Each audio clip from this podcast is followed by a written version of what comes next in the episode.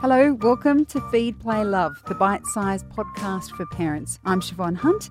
This is a show all about parenting. I speak to experts and carers about everything from fussy eating, toddler behaviour, sleep and more.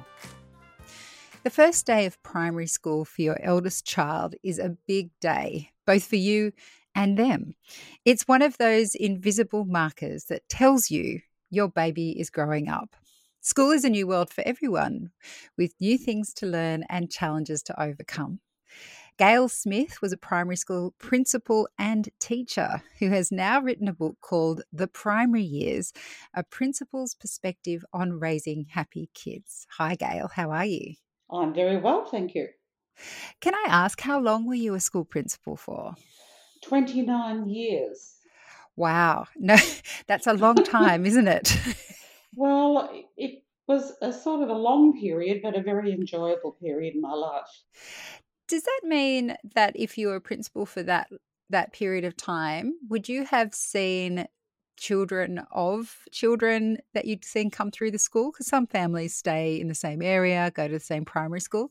Did you get that experience of generations coming through the school? Oh, yes. In fact, I had uh, several families who sent their children to my school. So there was this wonderful sense of history, connecting to family and the journey of seeing those parents as older parents themselves. So that whole experience of family and journey with them was such a powerful experience for me. And I imagine it must have been the same for them. I know that, as I just mentioned, there are some families who stay in one area where they grew up. A lot of mm. people who live in the city, though, and I live in the city, have moved from when they were kids, and even when they have their own kids, move a lot. Mm. Um, I guess I'm wondering whether you think that connection that you felt having stayed with families for such a long period of time, have we have we lost a bit of that in the current way we live? It's possible. I would say that a lot of it has to do with how a parent wants to connect to the school. Once a parent makes a good connection to the school and enjoys the experience, I think that whole journey becomes much more enjoyable for them.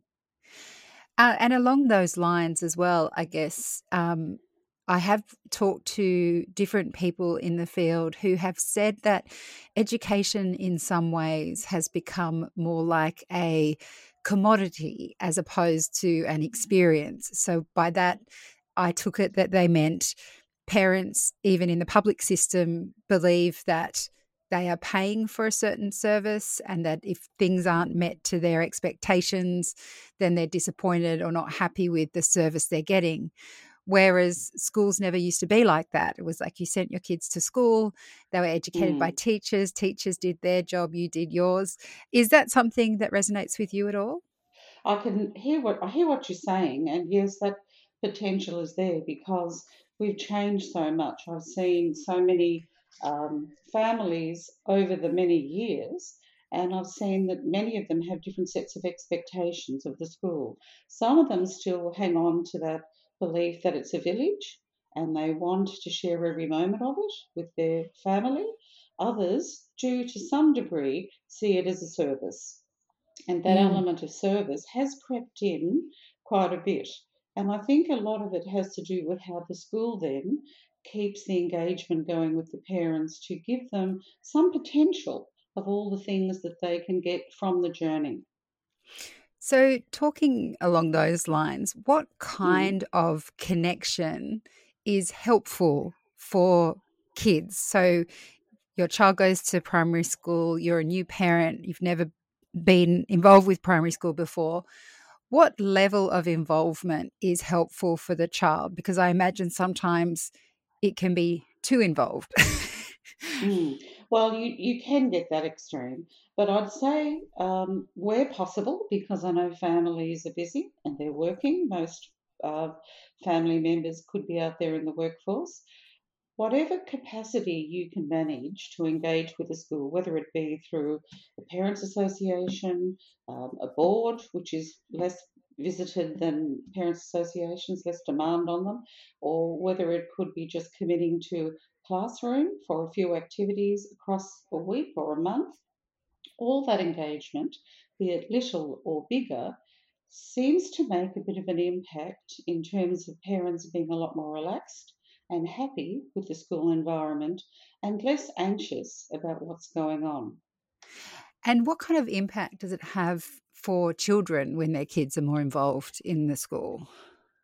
Significant, uh, because a child just loves the parent to share their experiences. Because when, when you think about it, Siobhan, you've got the children for five hours across five days. And often that can be longer if sport's involved or different activities are involved. And they are so excited and so interested in their daily life that they want that to be part of their journey for their parents. And so the more a parent is part of that, the more they trust the school themselves and feel safe because their parent thinks it's a safe and happy place to be. So it transfers very much to their child. One of your first chapters in the book, and it's a very comprehensive book. I'm not sure how you found the time to, to include so much in it.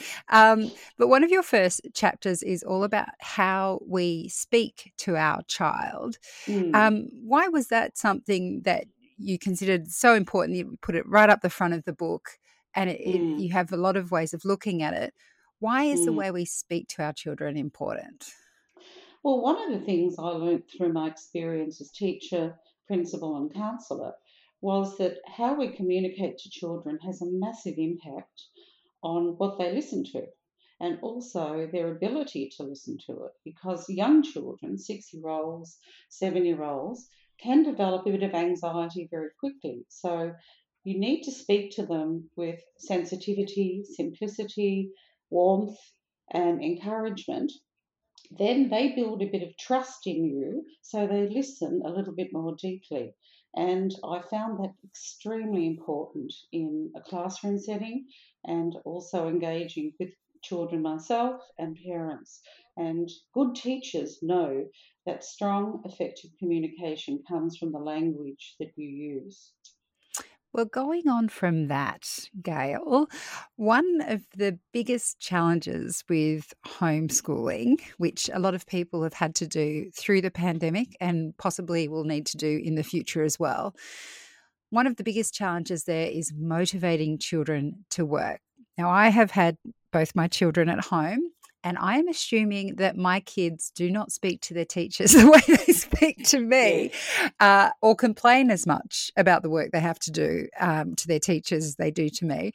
Have you got any tips on how we can help our children be motivated and, and concentrate on their work while it's us, their parents, who are, you know, guiding them through this schooling at home? It's not easy. Um, you're, you you are a parent, so you understand more than me at the moment because I haven't been doing it with children, but I've seen my grandchildren go through.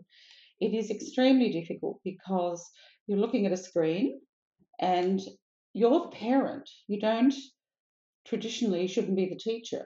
So you're fulfilling another role, and that role means that the child will get anxious if they're failing because your perception of them is to be positive and successful.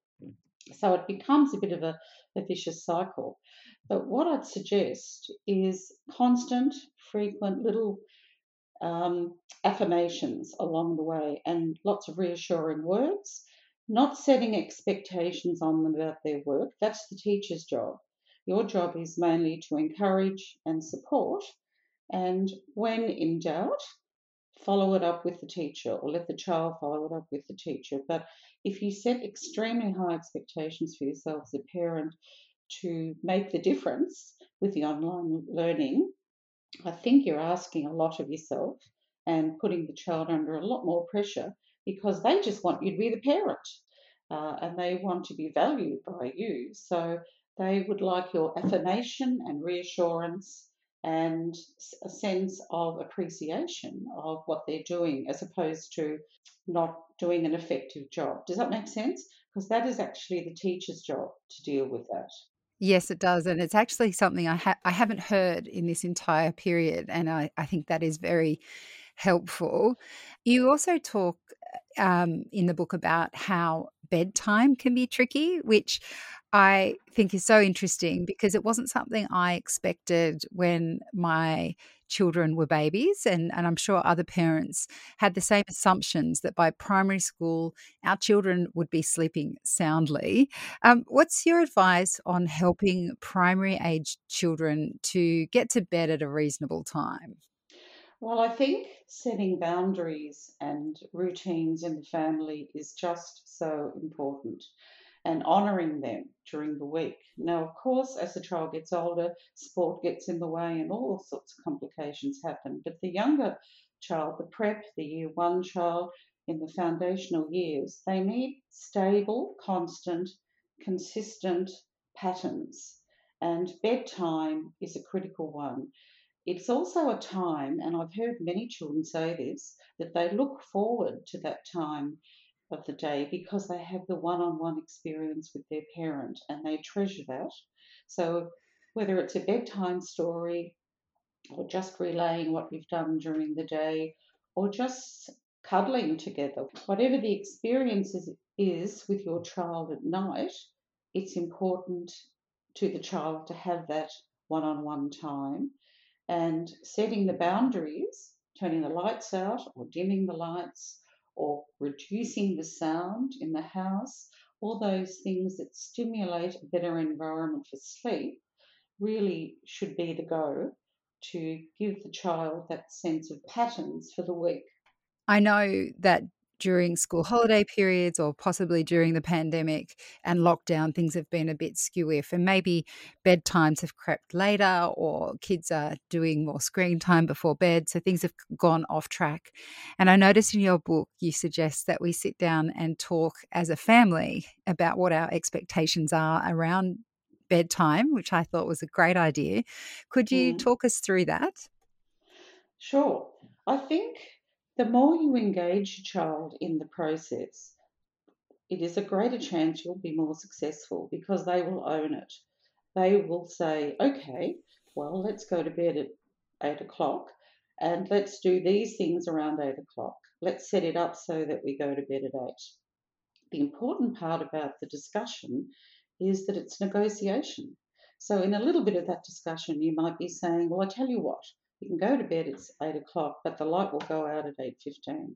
So together you're negotiating and discussing how it will work. The potential of it being successful is much, much greater than just saying this is what happens. And the child enjoys being part of the engagement. Um, and look, kids are going back to school in New South Wales and Victoria at the moment in late October, and they're staggering mm-hmm. them depending on what year they are. Do you have any tips for parents on how we can make this transition back to school easier for our kids? Well, I, I would first of all say that discussion is a key thing. So as a family, gather, discuss how it's going to work. Um, talk about the school, talk about the correspondence that you've had with the school and what the school is telling you to do. So together you're working on this as a project, and then you encourage them to say, well, we're going back for two days this week. Let's look at that. What does that mean? Will there be work coming home? Uh, do I need to visit the school? So you have these conversations around it, and when the child comes back, you affirm and reassure them that, well done, you know, it's a hard thing getting back to school after such a break. Well done on being able to manage that. So it's that constant reaffirming and reassurance and interest in the um, changed experience that the child is going through. Gail, as you mentioned at the start of this interview, um, you worked as a principal for twenty-nine years. Um, writing this book, I'm sure, has brought back lots of memories from that time. What do you miss most about teaching or, or being a principal? What I miss most is the connection to people, and especially to children and families, and that beautiful sense of relationship that you build, and watching children grow from an infant in some cases through to the first day of school, through to their graduation and their early adolescence. I don't think anything gets any better than that. I think it's an incredible gift to be able to journey with families and to see the the extraordinary uh, changes that occur, and to be part of expressing yourself in their life. Gail, congratulations on the book. There's so much great wisdom in it. Thank you so much for your time today. Well, thank you very much. That's Gail Smith. Her book is called The Primary Years, A Principles Perspective on Raising Happy Kids, and we'll put links to the book in the notes of this episode. Feed, Play, Love is a Babyology podcast produced and presented by me, Siobhan Hunt. I'd love to hear from you, so if you'd like to get in touch, email me at feedplaylove at the parent brand dot com dot a u. See you next time.